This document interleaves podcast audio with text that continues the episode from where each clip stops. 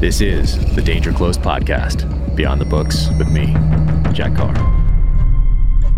Welcome to the Danger Close podcast, an Ironclad original presented by Navy Federal Credit Union. My guest today is my friend Andrew Arrabito. Bito is a former SEAL and the owner operator of Half Face Blades. You may remember some of these knives from the pages of my novels. This is the Hunter Skinner right here. We did a limited edition run of these, and uh, you may also recognize this right here, the Carambito, that uh, comes from a very memorable scene in my first novel, uh, The Terminal List. So, uh, you can find him at Half Face Blades on Instagram. Also, his personal account is Spec operator, and he has We KBD for We Kill Bad Dudes as well. And as I found out, he has something new in the works, and that is War Paw Wines on uh, on Instagram as well. So check all that out. And if you enjoyed the conversation, be sure to leave a rating and review wherever you get your podcasts. So now, without further ado, my friend Andrew Arrabito. Bro, Bito, dude, thank you for uh, jumping on with me today. I had to uh, to do a podcast just so we could hang out for like 45 minutes to an hour. You could always so, visit San Diego. You know, I could always visit San Diego, but uh, yeah, I need to actually come out there. I'd love to go through the the shop again and see because I think you yeah. moved since I was last out there. You guys in a bigger spot? Did you guys? Expand? Yeah, but we're in we're in 4,200 square feet now, and I've been looking for a new place uh, for the last three months. So we're we're full now. Oh my gosh! So where did, did you start garage and then move into that place that that I saw and then move into a bigger no, one? So was I like was fourth move. I was under the awning in the backyard, just under the awning. Yeah. Uh, and then I built a little, you know, 15 by 20 foot shop into my backyard originally after my awning. And then from there, I got to a 900 square foot space and 1900 square foot space. And that's the one you saw me at. Okay. Then to 4,200. And now we've grown out of this one. So just the re- the real estate market is so hard. Commercial real estate here. Nick Norris has been looking for three or four months. Another group is looking. It's really we're just going to have to actually go and be like, hey, would you be willing to sell? Because really, so yeah. oh, you've been leasing up to this point, and now it's time to yeah. go into something something maybe yeah. a little bigger that you can grow into. Yeah, I'd like to do uh, maybe eight to ten thousand square feet, and then I don't want to. I don't want to rent. You know, at a dollar twenty-seven a square foot, I'm better off purchasing and paying. I'll pay fifteen hundred, two thousand dollars less on a mortgage for a commercial mortgage versus renting. Oh, totally. Yeah, that's the way to go. I'm thinking about the same type of things out here. And Park City's crazy because so many people from California and so many people from New York are here. Yeah. Um, but same thing, like right now, this is in the house. So at any moment the kids could run in with the dog. Like, you know, it's just how it is. It's just yeah. uh, it's just crazy. But it's probably time to get something a little uh, more professional set up where there you don't have to worry about You got it all set up so nice in there though, you know. Thank you. I appreciate it. little movie magic, you know. but um, dude, so let's uh let's go back a little bit for people who don't know uh, who you are and uh, and what you do now. But um, uh, growing up, uh, Northern California, and were you always into making blades, making weapons, knowing that you're going to go into the military? Where did all this Where did all this start for you? Um, you know, I had a really really outdoors family. I grew up up in the northern part of Napa Valley on the east side of Napa Valley, above St. Helena, little town called Angwin. Really tiny town. I was, you know, the poor smelly kid in school up there in Napa County uh, at least Napa Valley, you know. But uh, I, I wasn't smelly. Kelsey said, you might have Kelsey says I wasn't smelly. I mean, I smell. You know, we just grew up in the woods. My two older brothers were really big into uh, you know, Native American living, wilderness living, you know, primitive living. We would we probably slept outside three or four months out of the year in our you know in lean-tos, and we would collect mushrooms and um, we learned to make snares and every little thing you can imagine, you know. Uh, we had a neighbor named Cleve who had all these chickens and any animals that would try to eat his chickens, he would shoot and he'd call us immediately like, Hey, you want to come skin it? You know, take this raccoon or this fox and skin it. So we were, you know, we would, my older brothers would take the brains and make the tanning solution and tan the hide with the brains. And they were just big into everything. So I spent, you know, every day from when I could walk with them you know, until I was seven. But um, outdoors family, you know, everything, everything. I just grew up in that that lifestyle and the outdoors, and especially with the Native American, like my brothers just loved that that the warrior culture of that and the primitive living of of uh, the history of you know, Native Americans. So that is kind of my childhood growing up. Um, Where did they get into that? The uh, the Native American You side of things.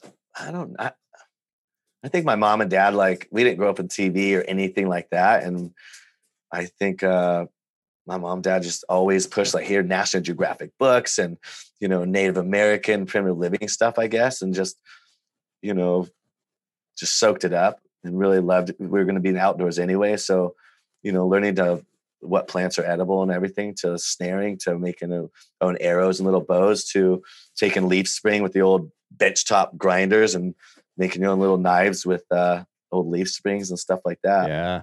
Oh, that's awesome. We have an RH Ruana from uh, Blade from the, gosh, I'm going to mess up the years here. Probably the 30s, I think, maybe Wow. the 40s. Yeah. And uh, he made them out of Leaf Springs in Montana. Um, so I saw one up at uh, at Bull Hill back in the day. One of the guys, one of the guys had one up there, and I was asking about it, and he told me about it. I went home, and it was early days of or earlier days of the internet anyway, and I tracked one down and, and still have one. That- so, that's cool. But that was the first time I heard of somebody making them out of Leaf Springs, and that you know. yeah, that's uh, not as good now. great. You used to be able to. There was I forgot what specific vehicles like had them. You know the long the leaf springs that were the best for the longest. Now I think it's like fifty one sixty or something. Some Yeah, no, there was a. I think what did he make a Studebakers or something like that back Yeah, in the day, or something something, like along that. those lines. Yeah, Yeah. no, that was wild. I love all that stuff. But how did you? So uh, when your brother started teaching you how to uh, like tan hides with brains, because I was all into that growing up too, the Native Yeah. American stuff. I was reading like Black Elk Speaks, and I was reading all the survival Yeah. books, and I was doing all that sort of thing. Um, but I and I always wanted to do the brain tanning as a Yeah. kid, like in fifth grade, sixth grade, seventh grade, but I never did it.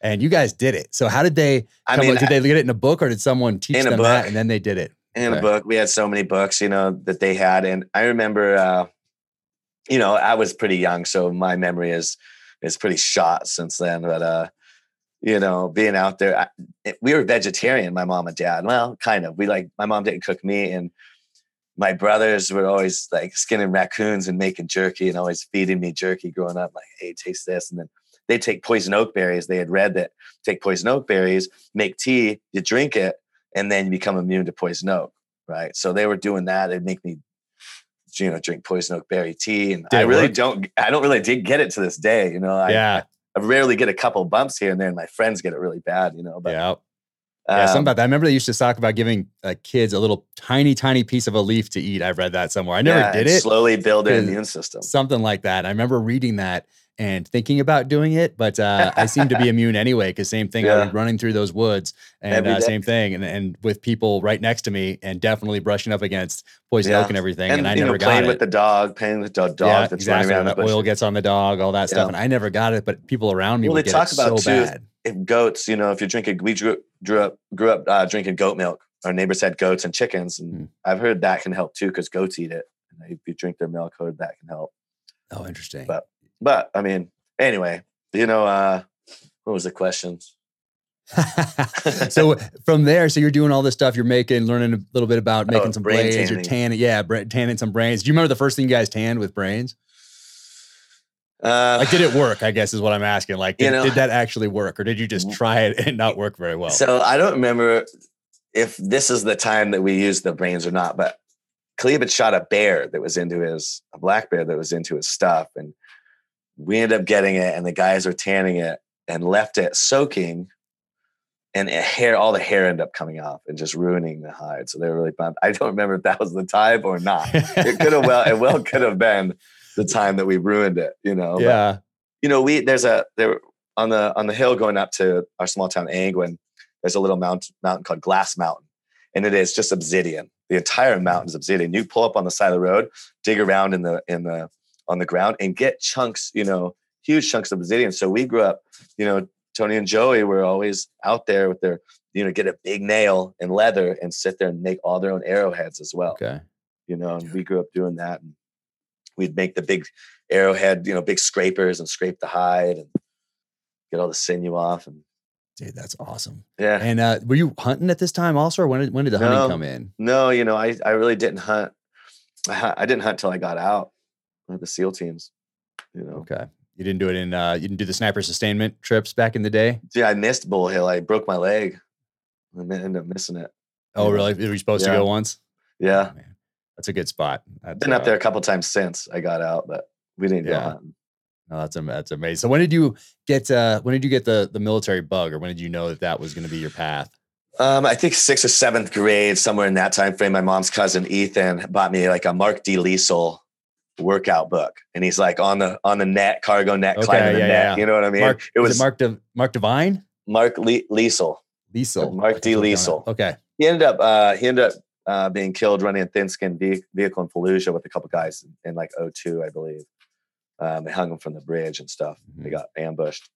Um, but had that book and I was like, oh man, this looks cool. You know, everything in it was rad, right? You know, growing up, being the outdoors all the time, and then obviously loving guns and knives and all that. And like, I, I don't remember. My grandfather's in the military, but he was old by then, and so I didn't really have a lot of influence of cousins or anybody else I really knew that was in the military. But it was just so attractive to me. You know what I mean? So seeing that book and then starting, you know, researching, okay, what special forces, what do they do? Oh, they skydive, sneak into countries, hunt bad, kill, you know, bad people, uh, all these amazing things you can learn. And you have to be tough and do it. And you, with the Navy SEAL side, get to be in the water. And I was huge, you know, loved the water. And I was like, as I got older into high school, you know, I was making sure I was running a lot and I was training. And that was kind of an end goal. And then looking into it more, I was like, wow, you know, look where the bases are. Navy SEALs are special forces. I was like, oh, that's a no brainer. Like it'd be on the coast, you know. So that's, you know, that's primarily I was like, all right, I want to do that. And, you know, I I plan to. My senior year in high school, I end up uh, quitting my senior year, moving to Montana, living on a ranch. Um, and then coming back, knocking out a few classes and- and became an EMT. And then right when I got my diploma, I would already had signed up to go to BUD/S. oh nice. So what year was that? 02. Oh, nice. So we're on September 11th. Were you uh, back in California, or were you in Montana? I was in California. Yeah, I was working. and uh, were you doing the EMT stuff back then? Yeah. You remember where where were you when that happened? I was working both. Uh, well, I'd gone through EMT course. I hadn't started doing any EMT at work yet. Just Yeah. had gotten my certificate, and then I was working for the college up there. I remember. Well, I had a close, very close buddy. Uh, uh, I grew up with. Uh, later on, he he he joined the SEAL teams a year before me, Derek Benson. So our families were really close friends. I remember, you know, playing red light, green light as a little kid with him, playing in the woods with him. So he had joined one year before me because I'd quit my senior year. So I was like, "Oh, you mother! Like you got in there, you're that hit," and I was like, "I'm coming, man." Was that you were already on that path, or were you like September 11th? I was already, I was going in? already, I was already planning on it. okay. So you're going was- in, Yeah, and then you go through BUD/S in 2002. yeah. So uh, 2003, going through BUD/S, uh, knocked it all out. Yeah. Yep. Then went over Team Five to 04, early 04.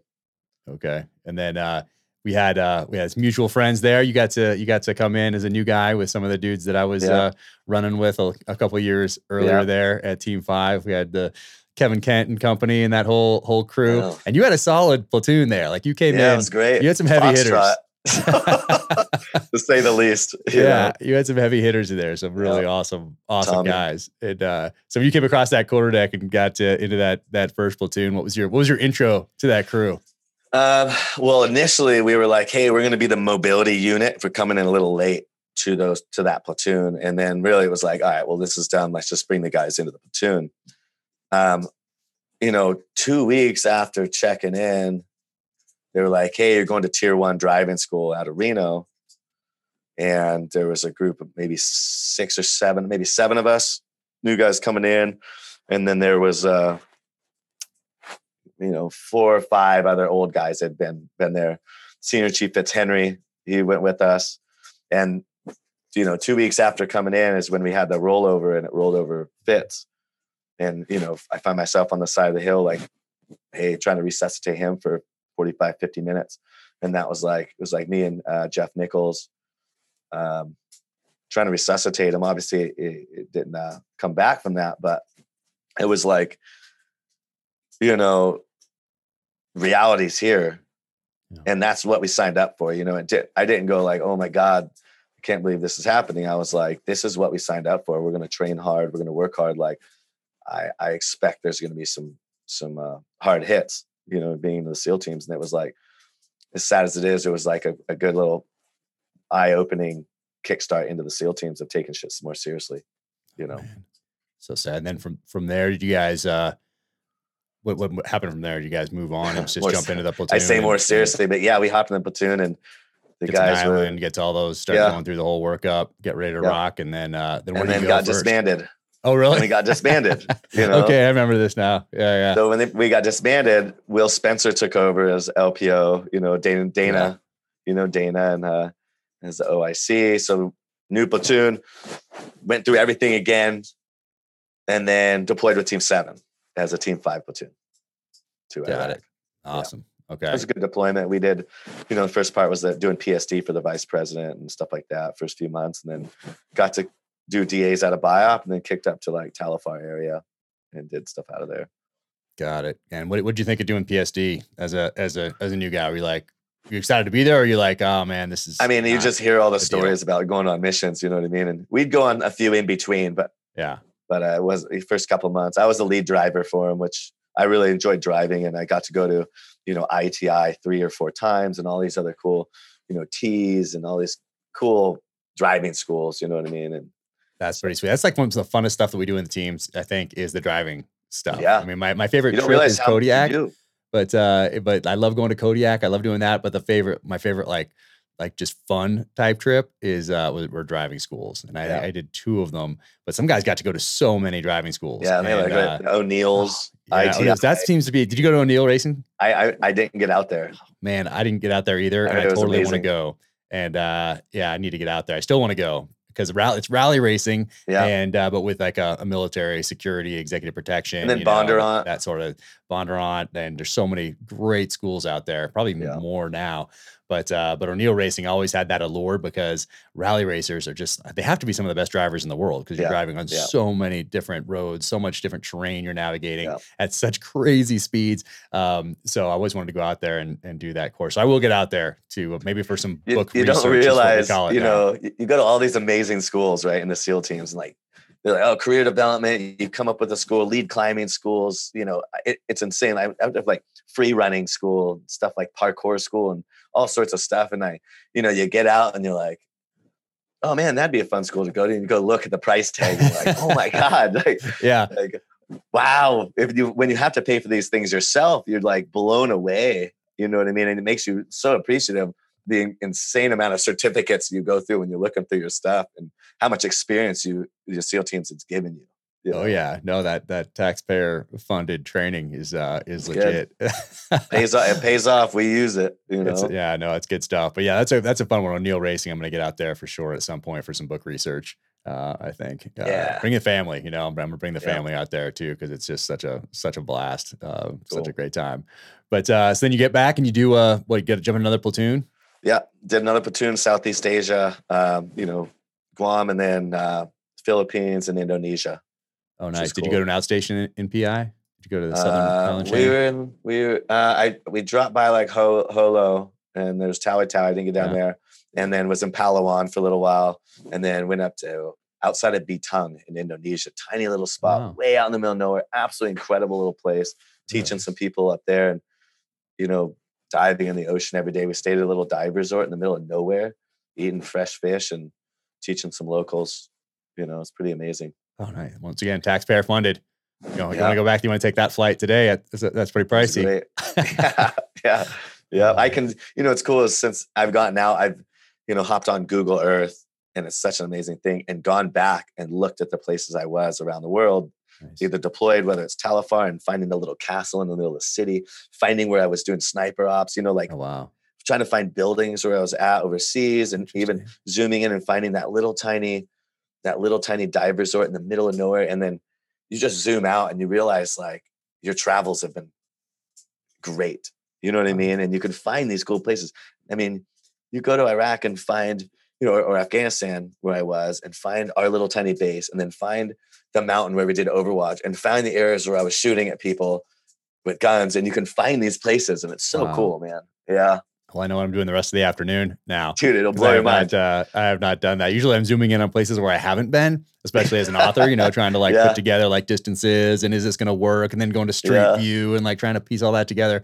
But I haven't really gone back to places that I've already been and and uh, and gone through it again. It's so pretty I- cool, man. yeah, I guess I'm not getting any writing done the rest of the day. I'm just going to do some uh, research on on Google Earth. Yeah, that's amazing. Um, and then, uh, then so is the next one Afghanistan? Then is the next? Uh, yeah. So from there, I went over to uh, Team One, uh, checked in with Dan DL, and um, I guess I can say his name, Dan Luna.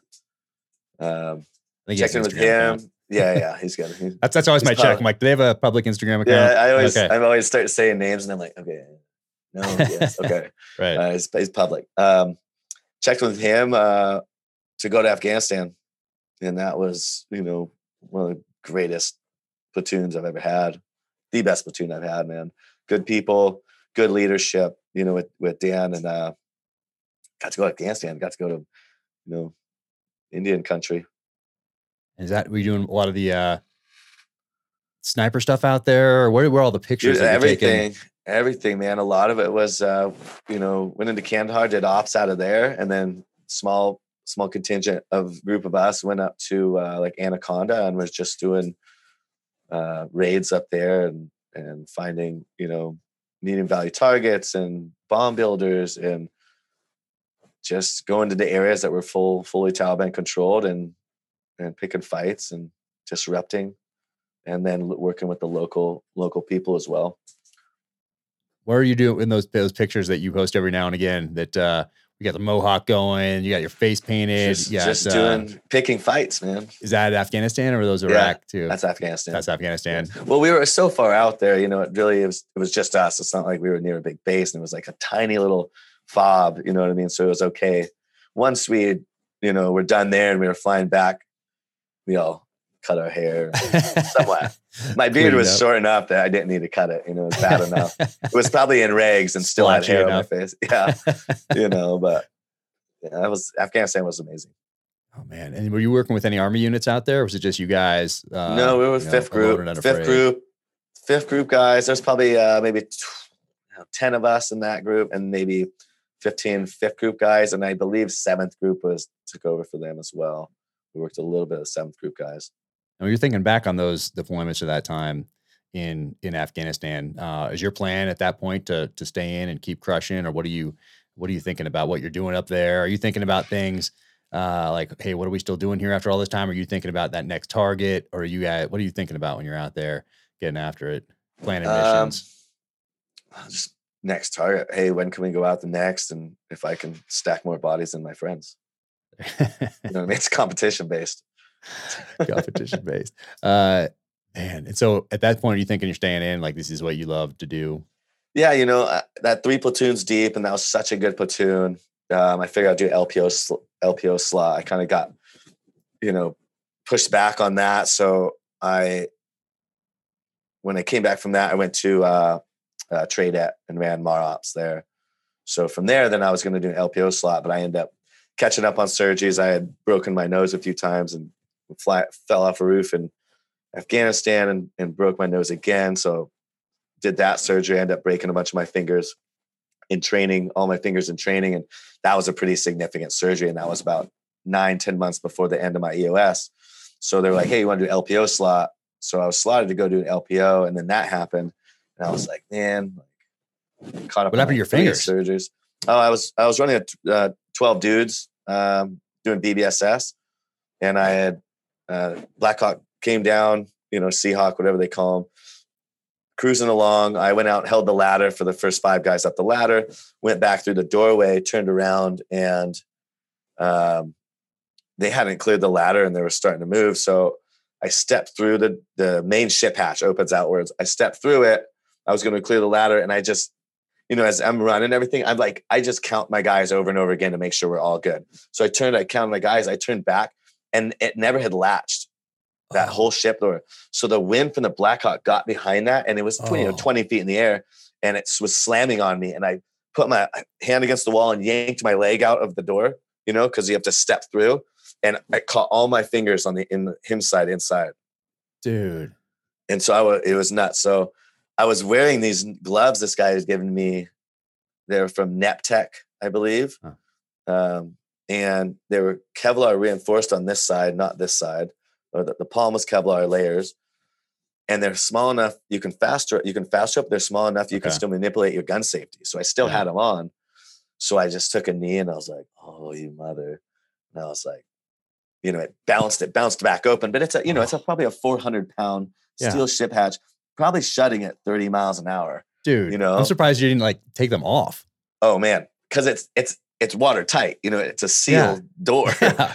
um, So for those I who've been on ships before or even seen a picture of Oh, them in a movie, like that's that's serious. It's not like slamming your hand in the like a wooden No. door inside your house. No, they Oh. and they they have a name for the other hatches. Like that's the main ship hatch, the big door. The other hatches that open up, you know, that fall, they call it hatch hand. Like it happens all the time on ships where those hatches fall onto somebody's hand and just crush their fingers. But this was like the main ship hatch.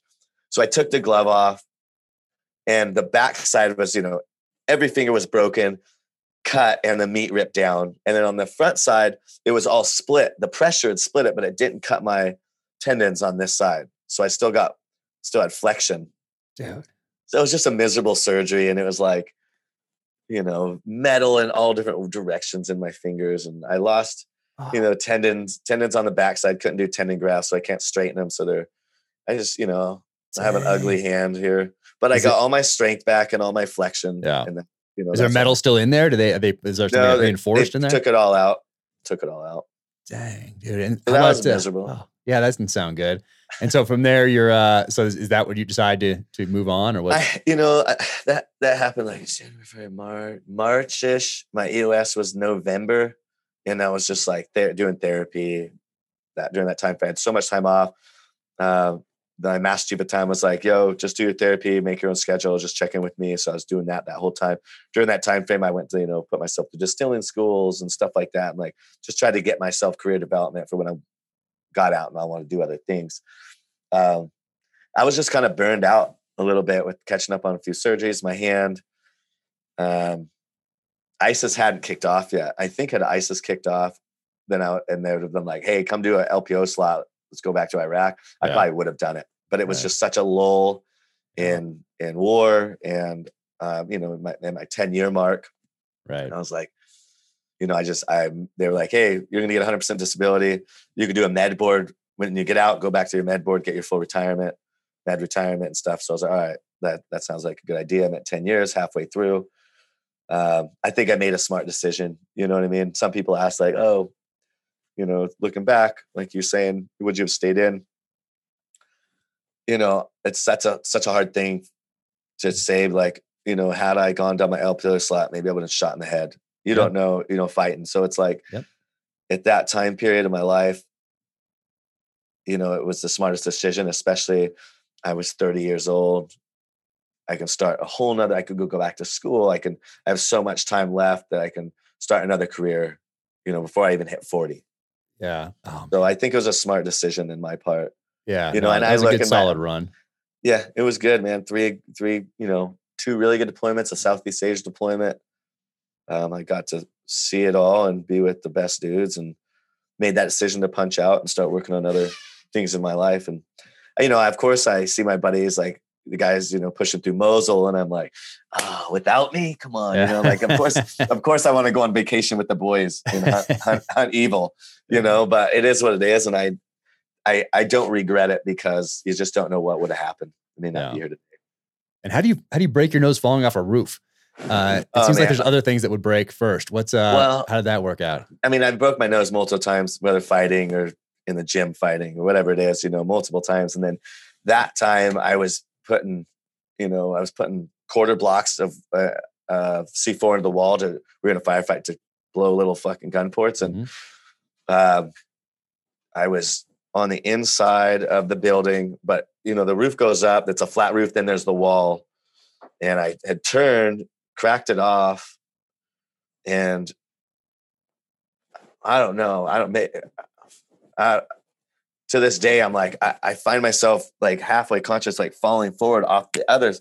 If I had I turned this way off the roof, have my gun in my hand, and I'm like, in my mind, I'm like, if I run, I can hit the ground running and run out of this, you know. But I'm too much of an angle falling, so I just hit the ground.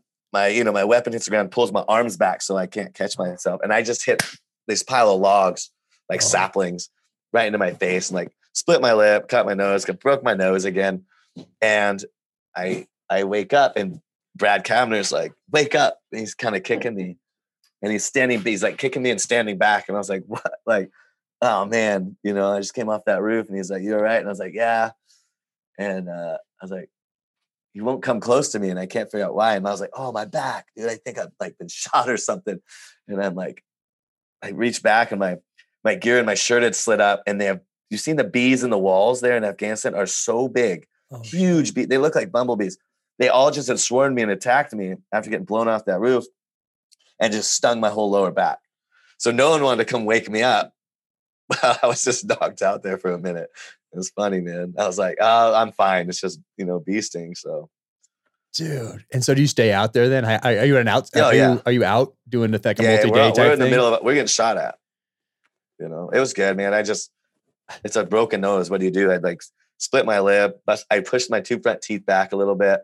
Dang, dude. And when I, you know what, when I came back and like tried to go, I had no surgery. Then I tried to go get like Invisalign or something like that. They're like, no, that's cosmetic. I was like, oh, cool.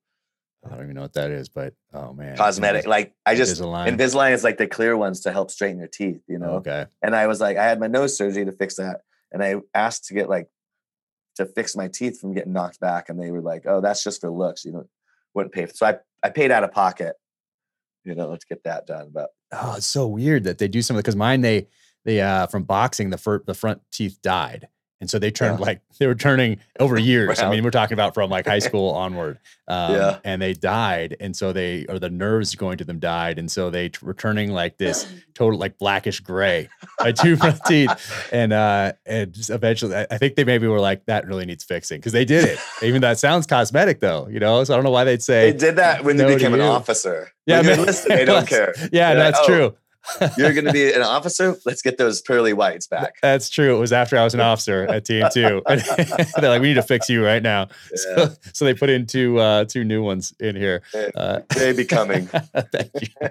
Yeah, yeah, it's important stuff right there. Yeah. But uh, but man, so you guys stay in the fight. You do that one. Yeah. You stay there for that that deployment. What else? Uh, um, like what were you using? What rifle were you on at the time? Uh, I was I think I was running that Scar Heavy that I ended up just absolutely hating. The first gen of those was just so bad.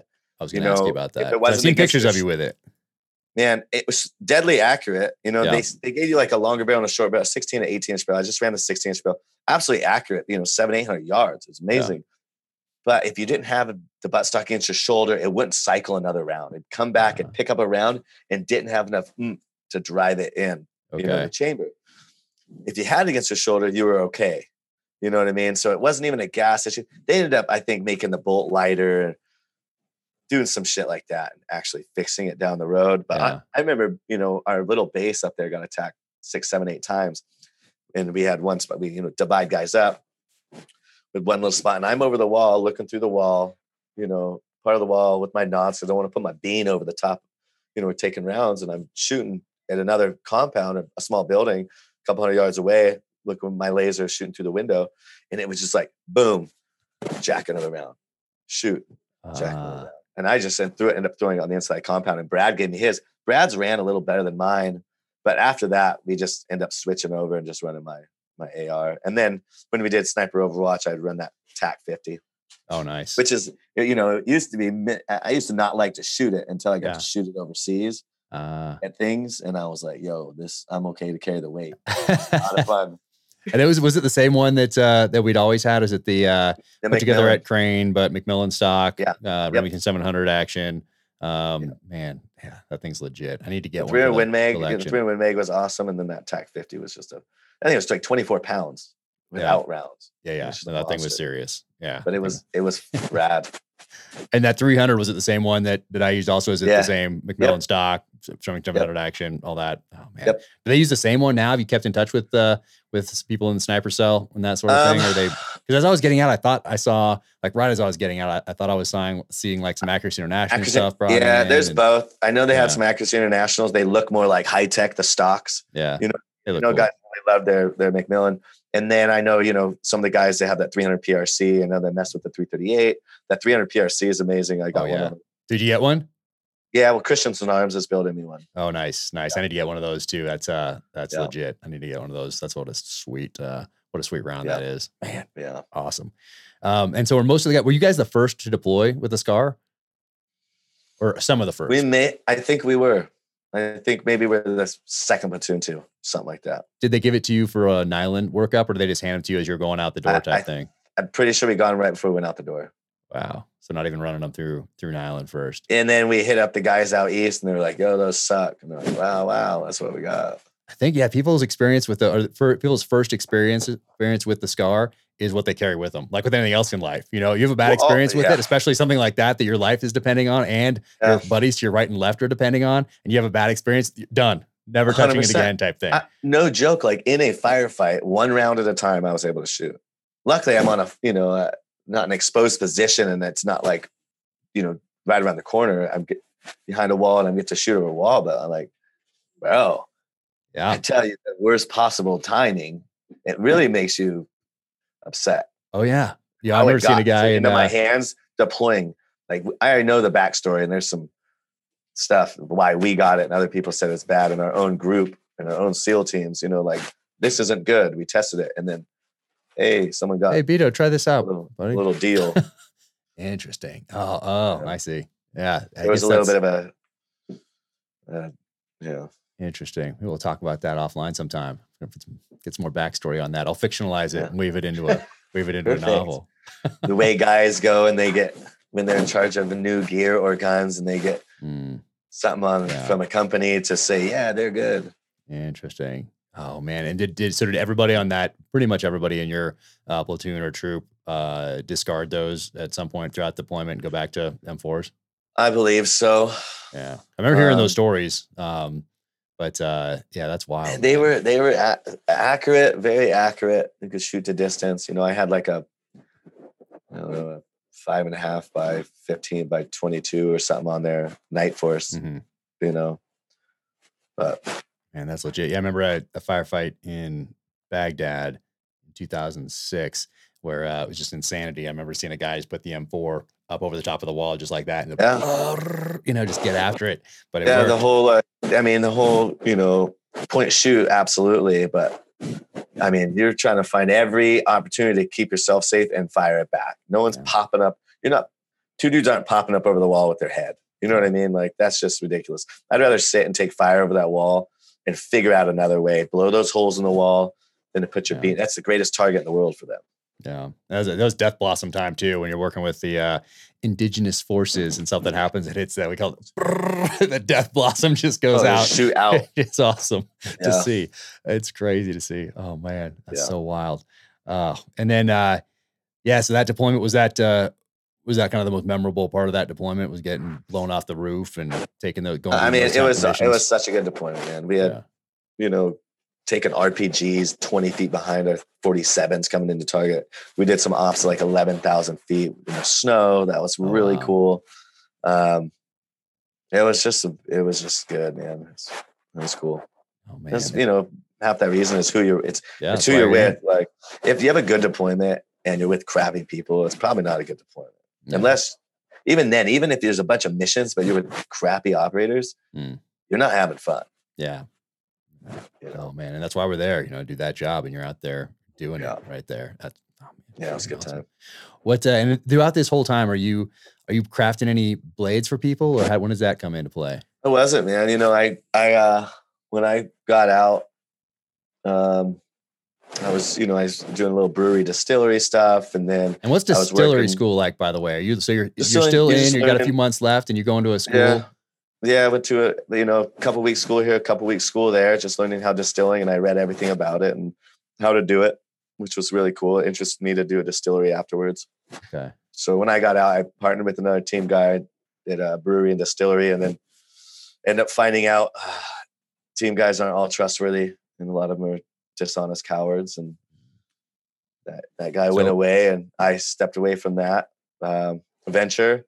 During that time frame, I was working on movie stuff, you know, doing working on Transformers and worked with Michael Bay on a lot of a lot of his stuff. Yeah. What was your first one? Um, and and and you're still not doing the knives yet. You're still getting ready to go Not out, and you're jumping in. Your first one is Transformers. No, uh, you know, I think the first thing I did voiceover work for Transformers Three. Oh no way! and that's when I met Michael. And then from then, there's all the other team guys working on the other ones. You know what I mean? So Is that how you got it into it? Because team guys were already working on those other Yeah. ones, and then Yeah. they needed some voiceover work, and yeah, they said, for "Hey, call this guy."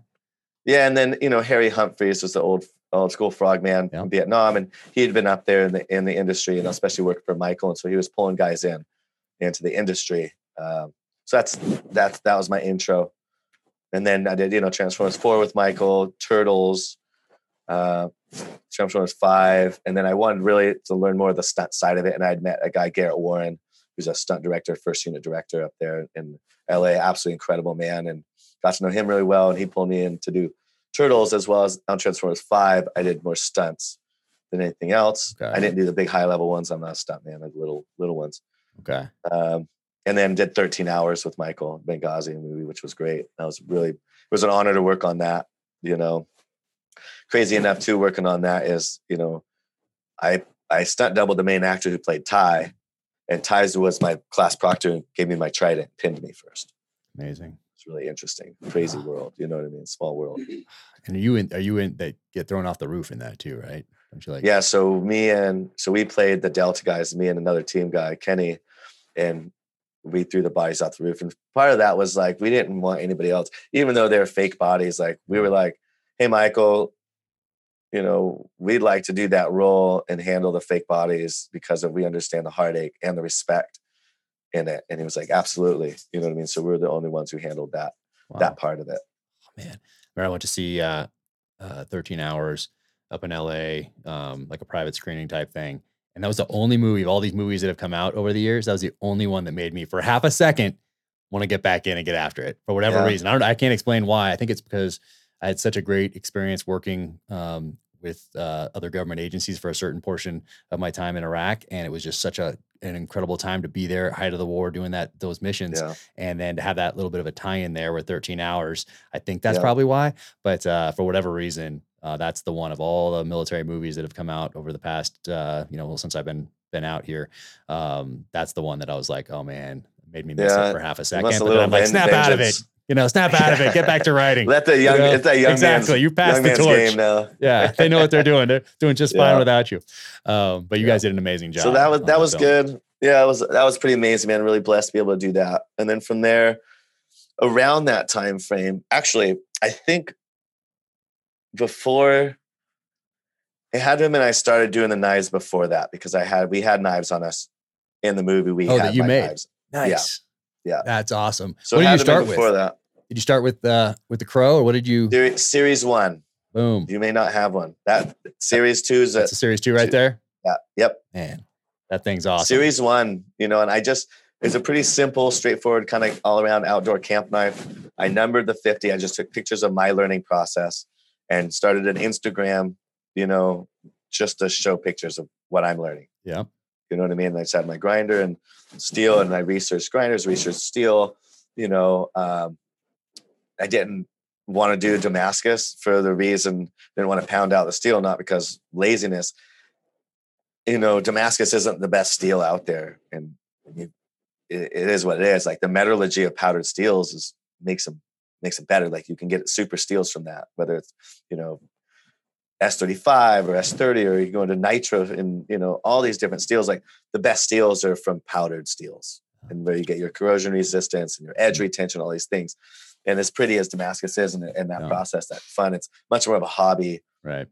if you're the only one doing it, right? You could do a couple of you in a shot, but I wanted to, you know, as expensive the knives are for the custom side, I also wanted to give something to to whether you're a chef or an outdoorsman or in the SEAL teams or, or any military or a law enforcement guy. I want you to have a good knife that's super good steel, that's crafted well, you know, that that'll work for you Yeah. and I knew that it's just selling Damascus or forging. You know, when it, if if we just forged knives, then I my cheapest knives would be a thousand bucks. You know what I mean? That's it is, and it wouldn't be as good as the steel we use from Crucible Steel. Got it. So you know, um, started doing those fifty, and by the time I was finishing the fifty, and I put pictures out, people had already wanted all of them. So I just had a little plastic table in my living room, and you know. Uh, with the name and the phone number and email, and then knife sitting there until I finished it. Yeah, So that is cool. awesome. And did you call it half face blades right out of the gate? Yep. So I called it half face. And the first, you know, originally I was going to do a different half face per design. Mm. And I realized after the fourth, one? After Wow. the fourth half face, Yeah. I was like, this is, you know, so I stuck with the with the uh, half face Indian, you know. But Yep. the first one is a half of a lion. For those that can't face, see the it, so there it is 50. right there. If you can see it there, and then Yeah. over there, if you can see it right there. But it's it's I mean it's awesome. I mean, and where did that come from? Where did half face come from? Did you get that right out of the like as you're starting? Do you know this is what you want to you're going to call it, or you start I- to make the knives first, and then you then it kind of develops from Uh, there? I, I was probably making the knives first, you know what I mean? And I, you know, thinking back, it was, you know, I used to paint my face half black overseas and that. And then that the Native American warrior culture, or even warrior culture, where you know you look at guys World War One, World War Two, guys are painting their face going into combat, right? Same thing. You start researching back in Native American history and culture, and like why guys would paint their face, you know, become invisible to the enemy, and and there's there's talk about painting certain ways for courage, and you know the red handprint, mm. you know, goes back to when you're coming back from war, and it was it was reserved. This is what's cool. That red there's a red handprint one. There's some new meanings now that come from when you go way back. Um, it showed your your uh, success in hand combat overseas. You know what I mean? Mm. And then a horse wearing it, a horse with a red handprint was only meant for the horse that was able to bring his rider back from war wow. unharmed or alive Okay. and there's just really cool. So there's so much cool meanings with that, you know, with how they paint the first, you know, what markings they have on the horses and everything too. So kind of like the half face was, um, you know, the just representing that warrior culture and Native American culture and Western culture. And it was also scary, you know what I mean? Like we can't shoot every bad guy. At least we can scare him a little bit. So I'd paint my face half black. And I even have drawings or initial half face drawings weren't vertical, they were horizontal. Oh, But wow. it just never looked good yeah. putting it on a knife. You know what I mean? And I want to use eagle feathers because the eagle feathers represent so much. One, the eagle, bald eagle as an American symbol, and then the eagle feathers were meant. They were holy and they signified so many interesting things in the Native American culture as well. So I gave him his eagle feathers, gave him his mohawk because I just like that mohawk and the way guys would represent that that warrior culture from Native American to now. Guys like again in World War II, the airborne guys were doing mohawks and face. I've seen the po- You know, pictures the other cool day stuff. for uh, D-Day. People were posting Yeah. pictures uh, of Yeah. that. So oh, yeah man. just cool stuff and that's the half face comes from that and also comes from you know when you get to kn- know somebody you you get to know all of them but when you first meet people and everything you only know half you know everybody has another side to it and then you know thinking on that too it was like speak softly and carry a big stick right that's your other half the big stick half that's you know. awesome. so just a couple little uh, ideas behind it Dude, I love that. I love that. And But- so it takes off. Like people want them. So you're, you you sell out right away. And you're Yeah, like, oh so wow, the there's something first- here. yeah the first 50 was a lion half a lion's face engraved Ah, and that was based on my dad was an artist and he has a huge lion painting hanging in my mom's house and what the lion represents you know uh, justice and pride and courage and he's a protector of the land you know that's what the lion represented and then the next one um, was was that the indian the next one oh i did a disaster june disaster breacher called it and it was half of zeus it was zeus's Ah. face the half Okay. and then uh, the Indian, or the Indian might have been next. Then I did Zeus, and then the Karambit had a half a eagle, Okay. eagle's face. Yeah, I have the one. I still have this one that has the has half face blades. This is a newer a newer version. Yeah. But yeah. uh, so eventually, you know, I was like, man, I, I can't do a half a face, a half a new logo. every- that's a lot of single one, work. and there's a so- lot lot going on. Yeah. There's another one right there. So yeah, these things are. But what's crazy is the first, you know, the most sought after, the most sought after are like those different faces. Yeah. I bet It's insane. I'm gonna go look for them You after this. Yeah. yeah. Oh yeah, it's it's you know the I think the last two series ones I know somebody sold. They had like number eight and nine. They just sold them for thirty six thousand bucks. Whoa. Dang, dude. So it's hard to find even a disaster original Zeus disaster. Yeah, It'd be hard to find one for under ten thousand dollars. that's awesome, dude. I'm Yeah. fired up. I it. did I did I think three Damascus series ones or two. I Mm. have one. I sold one to a guy Kevin, and it was probably you probably bought it for five hundred bucks Yeah, back in the day, maybe four hundred fifty bucks. yeah. I think he just sold it for twenty five thousand. Nice. How do you sell it, man? Come on. Hold on to these things. I mean, Hey, you know what? yeah, yeah, yeah. They'll, they'll gain in value, you know. And what's what's so cool is is being able to do the custom. We do so much custom work that it the value is whatever somebody's willing to pay for it. Like I I value it off of time and effort into it and material. Yeah. And I'll always value it that way. I'm not going to value a, me selling a knife off of what it's being sold in the secondary market. That's unfair. You know what I mean? But when somebody buys something for 350 bucks four years ago and it's worth 10 grand now, if they need that that money, I'm like, hey, it's a to me, it's a tool. I'm not even a knife nerd. It's a tool to me. Um, I, I enjoy the craftsmanship. I want something quality out and custom to people and production. Uh, amazing product for people for their mission and their walk in life. Yeah. Um, but it's so cool that secondary market seeing the value of things and what people buy and sell and trade, and they have their favorites and they collect their favorites, and we take more custom orders when we can. Um, it's I, I can't tell you how grateful and blessed. You know, as as this has grown just insane amount. I hired my my friends. I hired my buddy, uh, the guy Ethan, my cousin that my mom's cousin that bought me the Navy SEAL workout book. He was living in Oregon, only working a couple days a week, like no money, uh, sleeping on his friend's floor, like just, and, and he was battling depression for like 20 years. I grew the business enough to move him down in with me to work in Wow. my shop, you know, and he, he ended up eventually had taken his life because he had battled really horrible depression for a really long time. And I battled that with him. Um, which that was just a that was a really big hit. Uh, was in my shop working. Finally, got him working full time. Got him a car and just uh, clinical depression. And I learned a lot about that. And anyway, but that was like one of those accomplishments from that I was able to give back. That I was like so cool, man. That he got me that Navy SEAL workout book. That was the first significance of like the first Yeah. door of opening, and then coming out of that and using my experience from growing up, experience in the SEAL teams.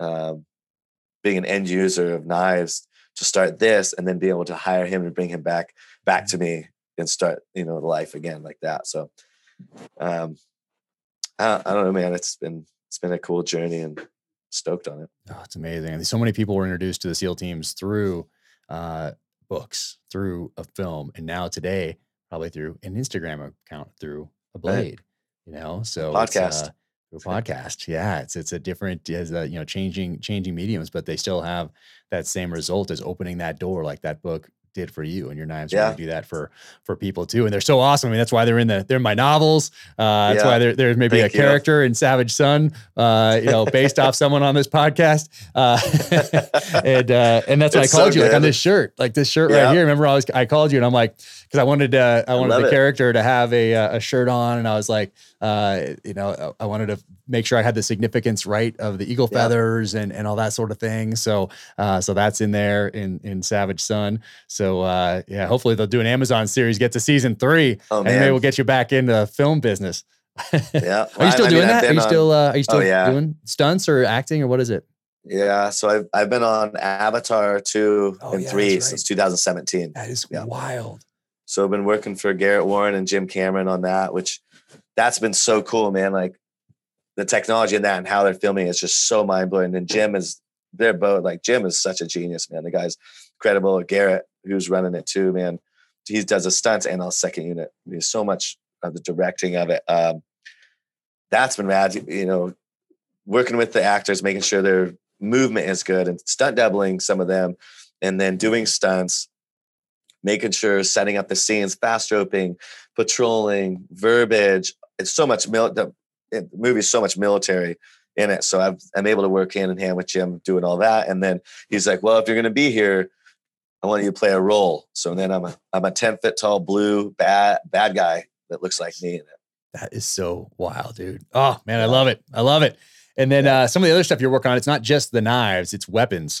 So uh, like right there, that thing for people that can't You see know, it. Spike. That's Yeah. an original Numo. That's awesome. That's pretty I've got so much cool little things too. It's like we've got we become so busy, and I have, you know, like two or three more knives I'm trying to get going, and Okay. we do those collaborations, which are so rad. Here's But one. it's like I need a bigger shop and five more guys. So how many people do you have now?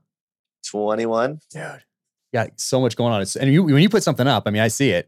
It's going up and then they're gone. It's gone. And also, and, and if you don't put it up, if you get distracted by life for like an hour Oh. or a day, People- people let you know. You're oh, like- they get mad. you know, they get so upset, They do. and, and there's like they were so upset because of cart sniping. Right? It's like the biggest anger. What is that? What's cart sniping? It's when you put something in your cart, but also 500 other people do. It's Uh-huh. whoever checks out first. It takes Yeah. out everyone's carts. You know what I mean? And Oh, people get you mad. can't. Even well, with hats, why- people people tell me about that. Like we put hats Oh. up on the site and Yeah. they're gone. And same thing. I didn't know it was called cart sniping, but that's cart uh, sniping and and here's the deal if people are like you should be able to hold it in a cart well that that's completely unfair because you put four things in your cart sir you know what i mean and you buy all four and now three other people are without Yeah. you know what i mean so one it sucks yeah internet connection may be slower right. something may happen when you're filling it out you know what i mean i get that but it's it's the most fair way i can do it Yeah. And that and even bigger we contacted shopify they don't allow Right. cart holding Yeah. Okay. so when I, you know, I, I got a thing from Shopify, right? I'm like, no hey, choice. and I, I try to explain that every once in a while, you know, but I still get, you know, 30 or 40 DMs of anger toward me. And I'm like, man, I'm, we literally like, we literally work on everything all week. Every single thing we can get finished all yeah. week, I put on the site. Yeah. I don't have nothing left over. It's amazing. It's so cool to see. And this one, we did this one. So this one went in second. So we did just a few of Oh, these. nuts. And uh, we that should have done, so we should we could have done 500. They would have been gone in five minutes. Yeah, we probably should have done 500. Next time, let's let's Yeah. let's do 500. Whoa. But uh, so this, Yeah. is this is a sweet one. So we had the bone frog on there. There's no hunting like the hunting of man, which is a, a quote that I've used in uh, in book three in Savage Son. You got the half face on there and uh, the hunter Yeah, I skinner. love So this thing is a, I love this blade. This thing is Yeah. so cool. Those are, I, I can't imagine what those are going on the second, second hand market. oh really? I've never even. Looked. I Looked. bet five to 10 grand. Wow. Easily. That's amazing. It's, it's beautiful. It's like of all the one, like Yeah. everything you do. Like you're, when I when people ask me to to describe you to them or your blades to them or whatever, you know, I, the first thing that comes to mind is is like is artist. Um, you know, more so than than knife maker, blade maker, you know, weapon maker, anything like that. Like like artist is what what comes to mind because these are tools that you can use uh, and use hard, but they're also you know works of art and they're they're beautiful. Uh, this one right here, love that Yeah. thing. Little Fairbairn Sykes. There are probably not many of those out. Yeah. I need to do more, man. I So, haven't in a while. Yeah, there's I that. love those. And then uh, people always ask me about this because I post it all the time with my, my EDC or whatever. Um, so this one right here. Uh, Uh, yeah. So you're not. uh, This is the Crow folder, right? Yeah, so the crow crow folder, disaster folder. Um, I'll do them again. Uh, the last ones I've been doing, the last folders were the Spos, the subhuman piece of Yeah, I saw that. That was pretty sweet. Yeah. The two two runs of that, and then I'm working on the the Brad Cavner folder Oh, nice. uh, as well. And then what I what I'm doing with a, another guy, he's a little he's a wizard. He's been helping me with all my CNC stuff and programming, and he's still in uh, recon dude. And his buddies in Ohio are working on making the Spos, and we're gonna make those again, but single frame, so not two sides, so it's all one piece. okay. Okay. So it's really Benchmade makes one. It's a single piece of titanium, and so it's doable. It just takes really engineer mind head some really expensive CNCs. yeah. So it's taking a tube tube of titanium, it cuts it, does all the slots, takes off, and then it grinds in the middle of it, and it grinds out the center, so it's all one piece. Oh, wow. That's awesome. Yeah, and then they then you cold press the pivot into the blade and into it, into the piece. So the actual pivot turns with the blade. So there's no movement, less parts. It's it's like incredible. So we've been working on that, and we're hoping the end of the year we'll have the Spo- first version of the Spos done. That's a single frame titanium frame. That's awesome. I want one of we'll those work on for those sure. So before someone Yeah, carp snipe, snipes snipes me, I need to Just hit me. Yeah. I got you on that list. Thank you. you know. Thank you. And right there, I don't know if people can see that, like that detail there. It says a feather right there Yeah. in that clip. So just awesome, man. Love all this stuff. I try at, at, at first I was like, man, I'm gonna get everything that's uh that Beto puts out. And then I'm like, oh, that would be impossible. you couldn't you couldn't do it. There's so much cool stuff coming out. And I do have, I hope I have a tomahawk coming soon from you. Uh and uh, also, I'm gonna have to add to my list. So I had the the tomahawk that you're making because I've one. I can't believe I don't have one already. It's been a busy couple of years. Yeah. Um, Yeah. So that one is coming, and then I need to do a full on uh, chef knife set, steak knife Yeah. set, the kind like we did for um, Yep. for Al Alec Wolf uh, from Zev Okay. Technologies, the one we did for his wedding. Yep. Um, Yeah, that was you let me sweet. know, That was and we'll- awesome. We'll pick what knives you want in it, and then you tell me what handle materials, and we'll uh we'll get it on the on the table. That was pretty you cool. know. Like that one, like everything, the Yeah, cleaver and like rad. the, every, the chef knife, all that stuff, and then the matching steak knives. It was in that leather like rollout thing. Yep. Like that was Yeah, that was pretty it legit. turned out man. really Oh, nice. man. And uh yeah, so yeah, I'm I would I would I need to get out there to see you. I want you to come out here. I tried to pull you out here uh to come move the whole shop out to Park City. Um Oh man, I look all the I look and you know, you know where Ogden is? Yeah. North, and then north of that, there's another small town up against the hills. I was just looking there and east into the mountains, all the way over to that lake that's like super blue. Okay. Don't know There's a few Bear, up there. Bear, Bear Lake Yeah, or something like that. Right, right. The mountains in between there are so Yeah. incredible. I flew over there the other day, flying to Montana, Oh, nice. and I was like, I just want to skydive out and go find some land. It's beautiful. A lot of So uh, great elk up there. It's incredible. Yeah. That country's amazing. I'll get out, man. I, you know, with growth last year, we grew like 70% or so. This year, you know, I'm hoping to grow 30 to 40%. It- it'd be a mistake to move right now. You know, I have a lot of my buddies I've hired that live here and Right. they That's tough. grew up here. And it's, you know, I, I'm not going to pull the rug out under them like that. It cost me so much. And, you know, I don't want to cost jobs either. Yeah. So I think, you know, one of the best things I can do is I can change my state, you know, personally and come back and forth. And then eventually I would move the production first, you know, but that's, it is what it is, man. You know, it's, it's what it is. Yeah, man. Oh, love to have you out here. Um, and then also, I want to thank you for so in the second, not just your knives are in the the novels, but I mean you've influenced them in, in so many different ways. Uh, to include reaching out to Brad Cavner's family to ask if I could use that quote in the second novel. Um, so I wanted to have their their blessing before I put that in there. So, um, so thank you for for doing that, Absolutely. and uh, thank you for everything you've done for me and my family, also um, personally and I'll always love you and uh, support you. dude. Prefer, oh man, appreciate everything.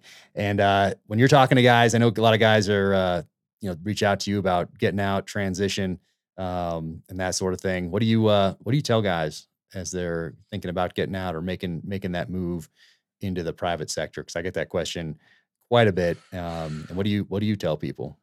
I don't know. That's a tough one, man. I, you know, Because you seem to have done it for you. Like from look at the outside looking in, Yeah. I see someone who has uh, had a had a had a mission and a passion and combined the two, and and uh, Yeah. you did it in, in your space, and uh, I did that same thing. I have my mission is taking care of my family, my passion is writing. I combine those two things Right. moving forward, uh, and so there's certain people you can you can point to that do things that are that are different. And uh, that, Yeah. that find that mission, find that passion, combine them, drive forward, and are an an inspiration to others. And there is Yeah. no doubt you lead that pack, and it's so cool um, that you you found those things and that you made this transition and that you're moving the ball forward in such a positive way. Um, it it fires me up, man. I think it. I think that's hard because I think that it, it's like I think it's tough for guys to ever find something again that they wanted to do so bad and they had so such a zealousy for and a drive for as being in the SEAL teams, right? And also being around your buddies. So guys are getting out. It's like, you know, it's almost like that kid out of high school who hasn't figured out what he wants to do for college. In Mhm. my mind, you know, it's like. What's going to give me so much that drive? I don't know if guys will ever find it again. They'll ever find that same drive and that same desire and that same mm, that you would you wanted to be a SEAL and become a SEAL Mhm. in the outside world. Um, you know, I, I think guys in general end up being pretty successful going back to school. I think that civilian life is a whole lot tougher than than guys getting out think Yeah. because they've had such structure and you know that if you do this and this and this LPO slot that you can get E7 and and that is such a blessing. You don't realize the structure and environment you're in it in the military. You may not get paid the best is is mind blowingly less stressful. And when guys it, it, when you get out especially like i'm not married i don't have kids like that's a was a blessing on its own where i could work under the awning in my backyard with a grinder and not make any money for a year. You know what i mean? Move, move some movie stuff and then my my uh, disability. But that's a whole lot of pressure when you have a wife and kids too and it's like man i better at least start school to get that bah but man what do i want to take in school? Um I know guys are really, you know, a lot of guys try to get into the movie industry up there, and that's not the easiest industry to, to do by all means yeah. to actually be successful at. I think, I think that's a really tough one, man. I, I want people to find that that job or that what they want to do and crush it. Um, I think it takes the same determination, you know, um, to not get bogged down by civilian life and pressure and and um, the of depression and all the crap that we deal with as a civilian. Uh, bogged down by that and just keep driving forward, whatever it is. You know, that's a There's a I'm lot always willing to help help people. You know, guys have aspirations of, hey, I want to do a clothing company, and it's like, hey, rock and roll, but let, that's that you got to think. Here's here's one of the biggest things. Here's actually what I would give information to. If it's easy to do, then there's then it's way way more people doing it. It's gonna be ten times harder to be successful at it. Mm-hmm. You know, the Black Rifle guys got in when, and Black Coffee's you could hire somebody white label, roast your medium, put it in a bag, give them the label, and they send you the bags to sell. Like that's called easy. Those guys got in. Now they do their own beans, like they had bought their own land, like they crushed, they got in at the right time. And they had they got that that it was niche then. If it's not niche, don't do it unless you've got some magic. You know what I mean? That it's different. You know, and I've even seen this with knife making the last three years. Like I every other person I see now is like, I'm gonna be a knife maker. I'm like, hey, more power to you. But just because it looks Right. successful, you know, doesn't it, it's it's Yeah. tough. Like It looks good on get in too Instagram. Yeah, exactly. There's so many more it's a now. It's it's a it's yeah, it is look at look at um, CrossFit. In the very beginning, if you start a gym, you would have crushed it. Yeah. You start a gym half a through too late, like that. That's gone. Right. You know, like if it's if it's really easy to do, be careful because you're going to be up against so many more people doing it. Yeah. No, very Or true. you just got to make it different somehow or better. Yep. No, very know, true. so And you've done. good- I mean, good yeah, things take time. Yeah. I mean, you've done. I mean, obviously, when you see one of your knives, you know it's your knife. That's so. That's what's also Yeah. what's so cool about it. You know, like you can identify it just by looking. Like I know who made that knife, and that that's Yeah. pretty sweet. But yeah, there's so many more people getting into it. And I try to support, you know, tons of uh, or as many as I can. You know, veteran owned businesses starting out. I love love doing that. You know, uh, like Rob Smith when we started in Resco watches. I, I bought a watch Yeah. before it even before he had made one watch. Like I just I did That's I cool. did that just so I could help out a little bit. And I love that he had found his passion and you know moving on to do that because I Yeah. love when team guys find that thing and they and they crush it on the outside. Like I mean that I love that. Even when I was in, uh, like I try to help good guys whether they were staying in or Yep. if they were getting out. You know, I'd help both of them. Yep. Uh, they were good dudes, and uh, I always buy something. You yeah. know what I mean? You know, I you know get hit up all the time like, hey, uh, I'd love to send you a shirt. Love to send you something. You know, we're a veteran owned business. I'm like, hey man, first first rule, you can't make a living. You can't pay bills by giving stuff away for free. huh, interesting. So I'm more than happy to pay, and I'll gladly buy some shirts to support. But I don't want anything for free. Yeah, You interesting. know? Yeah, And that's how it should be when when a veteran starts a business. His friends should want to pay. When anybody starts a business, your friends should be the first ones that want to pay full price to get you going and get you off your feet. Uh, it's so awesome. I'm so glad you said that. But I'm not thinking back in my head. I'm like, thank goodness I told Vito years ago to charge me full price. I remember I did like that five years ago or six years ago. Yeah. That's cool. you know, I, you know, we, we do so much for charities, right? Through Half Face now, and like in the beginning, it was it was a little hard. You know, it was like, hey, one knife is paying for a steel, and I could really see that now. Now we're able to do so much more and raise so much money, which is cool. But I got really, you know, turned off in the beginning because every other day I'd get it by charities for free knives, and I'm like, Right. dude, I'm 10 years in, 100% disab- disabled veteran, starting my own little veteran business, and every other day yeah, yeah. I'd get hit up for free stuff. And I was like, I'd never make, I'd never be able to, like, who cares about the, the guy who's only done 10 years, who's, you know what I mean? He's trying to start a business. Nobody, you know what I mean? So uh, it Yeah. got to a point where I was like, I was giving foundations 40% off, Yeah. you know, and now we've got to point where we're able to help more. But now I really like to focus on, I'll pick two or three that I really want to make a big difference in instead of, I know it sucks. Like it wears on my heart when I'm trying to like, you know, give yeah. 100 bucks here, 500 there, you know, Yeah. and we try to do as much as possible, but I You really like taking that I'm able to do more for, Yeah. you know, and that's, no, you do you do a ton uh, for everybody, whether it's directly or indirectly, just through you know being you. Um, and before we take off, before I let you go make my uh, tomahawk and uh, my new kitchen set, um, talk about uh, kill bad guys. Is that what's going on with Yeah. that? Kill bad dudes. Kill Bad Dudes. Um, it just I started that, you know, on the side kind of for fun to to give a, give part of it away. So I gave 49% of away between Kelsey, who's who's my girlfriend been with me for a long time, helping run this business. She crushes it. And you know, four other guys that uh, have been here in my shop, three of which since the beginning, since close to the beginning, helping me build half face and a couple other team guys. Nice. Um, gave the rest that all away and just kind of little something on the side. Guys can help out. We can come together, come up with good little ideas, little fun things.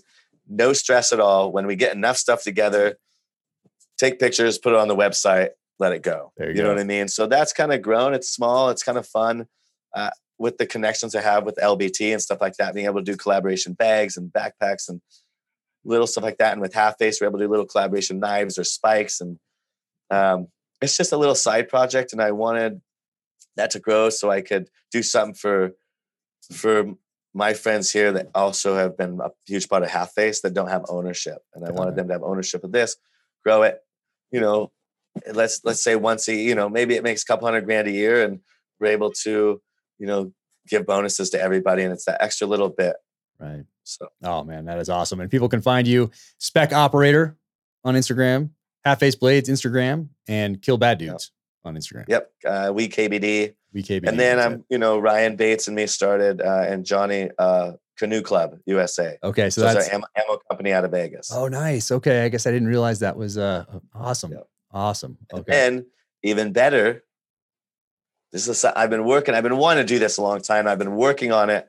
how i want to do it I had the name for a long time uh, and i finally connected with my buddy from where i'm from and i like wine a lot um, i connected with the guy gw who is a few grades behind me in high school joined the army he's out now he's back up in napa valley he makes his own wine it's, he's a winemaker so i've reconnected with him so i'm working on my wine now so i've just got my winery license. I've done the co- contract with the winery. I'm going to be making my wine. nice. Uh, Tuck, you know, Tuck Beckstoffer. Been talking to him about getting grapes from him for my cab, Well, doesn't get any better than that.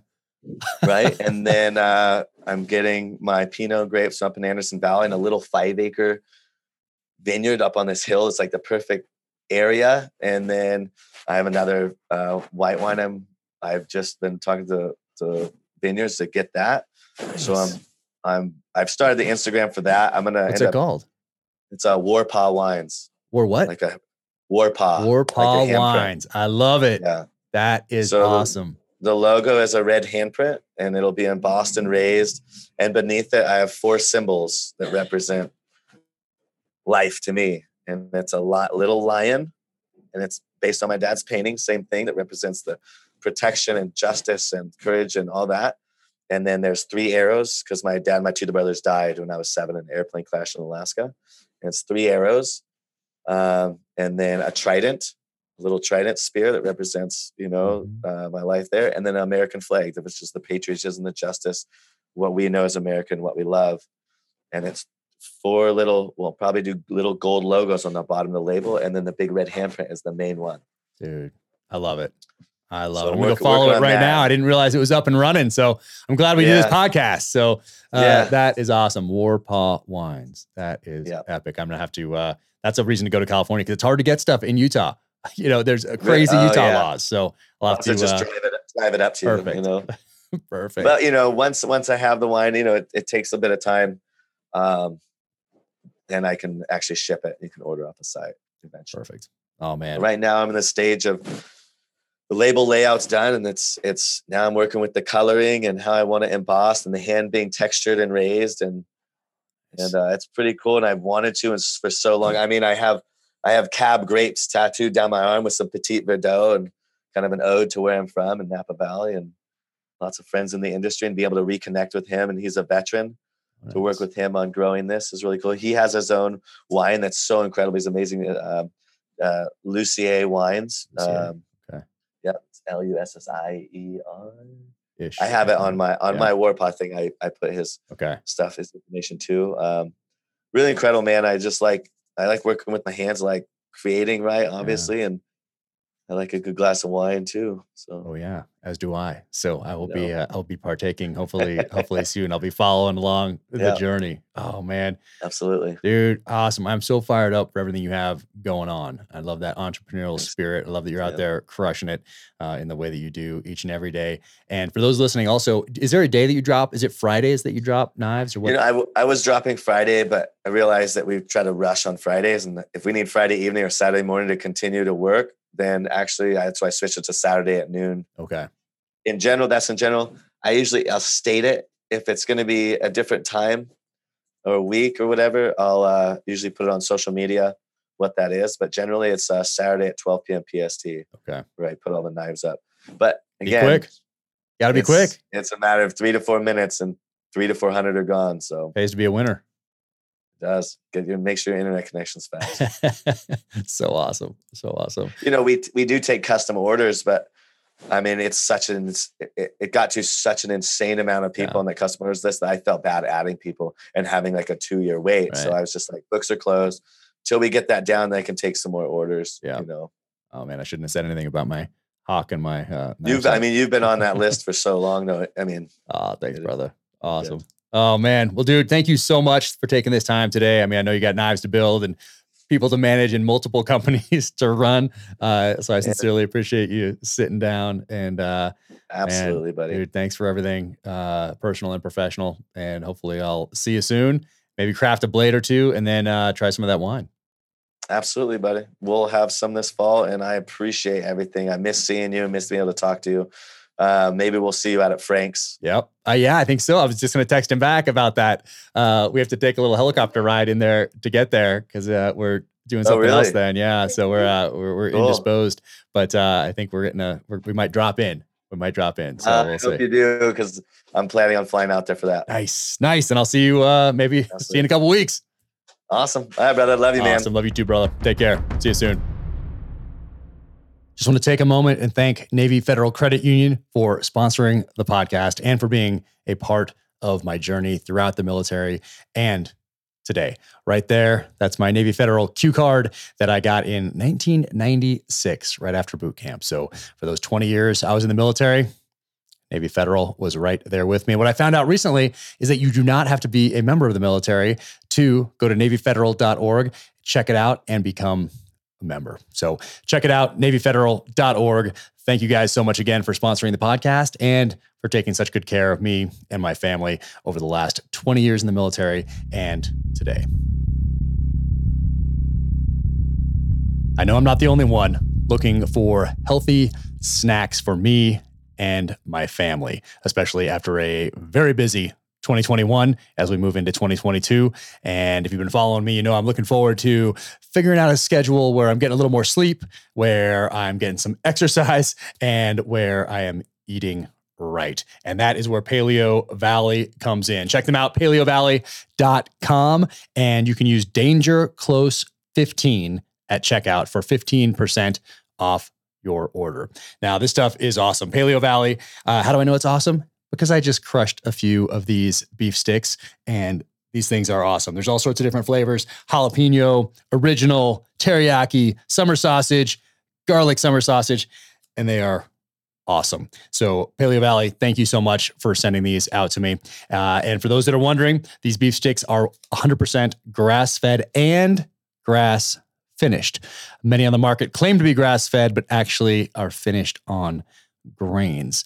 And they use beef sourced from small domestic farms in the US. This is a family owned company, very small family owned company. So they're making sure they do it right, that they are not cutting corners. They're prioritizing health over profit and uh, just an awesome group of people. What else do they send me here? I have these superfood bars here with grass fed bone broth proteins, and there's all sorts of flavors here too. Pumpkin spice.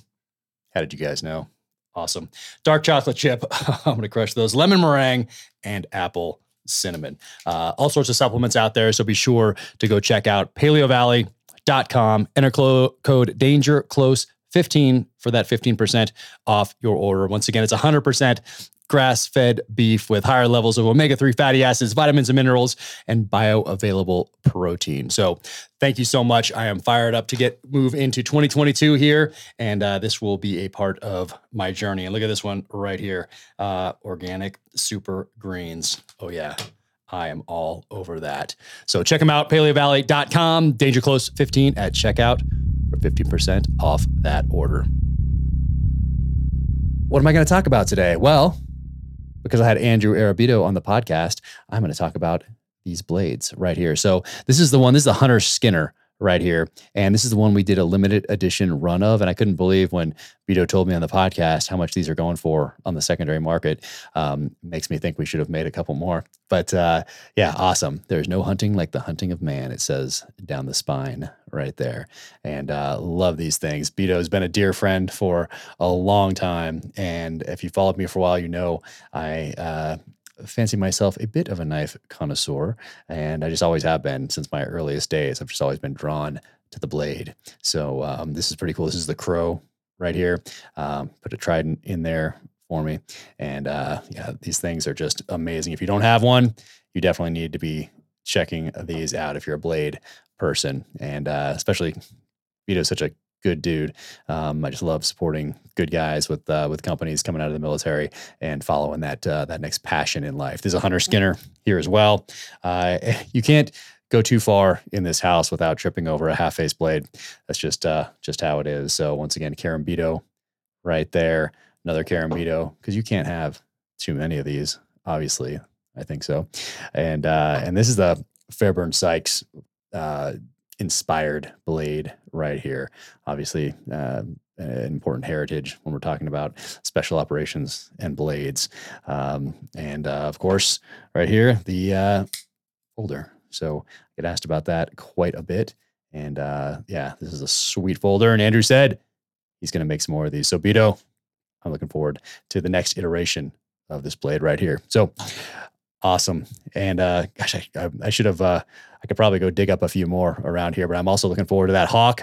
Cannot believe that I do not have a uh, tomahawk from Vito, but uh, that is coming soon, and uh, that's a, a one-off that uh, that I uh, with the materials that I wanted him to use on that. So super fired up for that. And then at some point here in the future, uh, I'll be getting that uh, full on kitchen set, full on steak knife set uh, from Vito as well. So uh, as you can tell, I'm a fan. Check them out.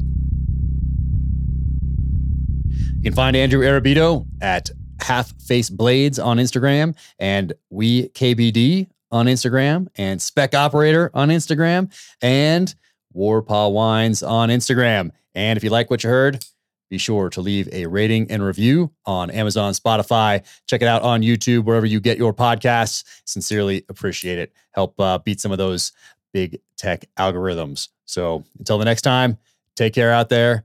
Be strong. Keep fighting.